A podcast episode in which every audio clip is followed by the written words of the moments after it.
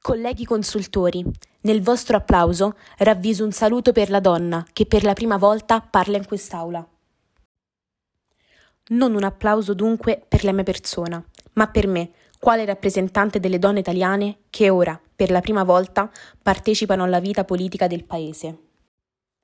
Parole gentili, molte ne abbiamo intese nei nostri riguardi, ma le prove concrete di fiducia in pubblici uffici non sono molte in verità qualche assessore, una vice sindaco come la nostra di Alessandria e qualche altro incarico assai sporadico.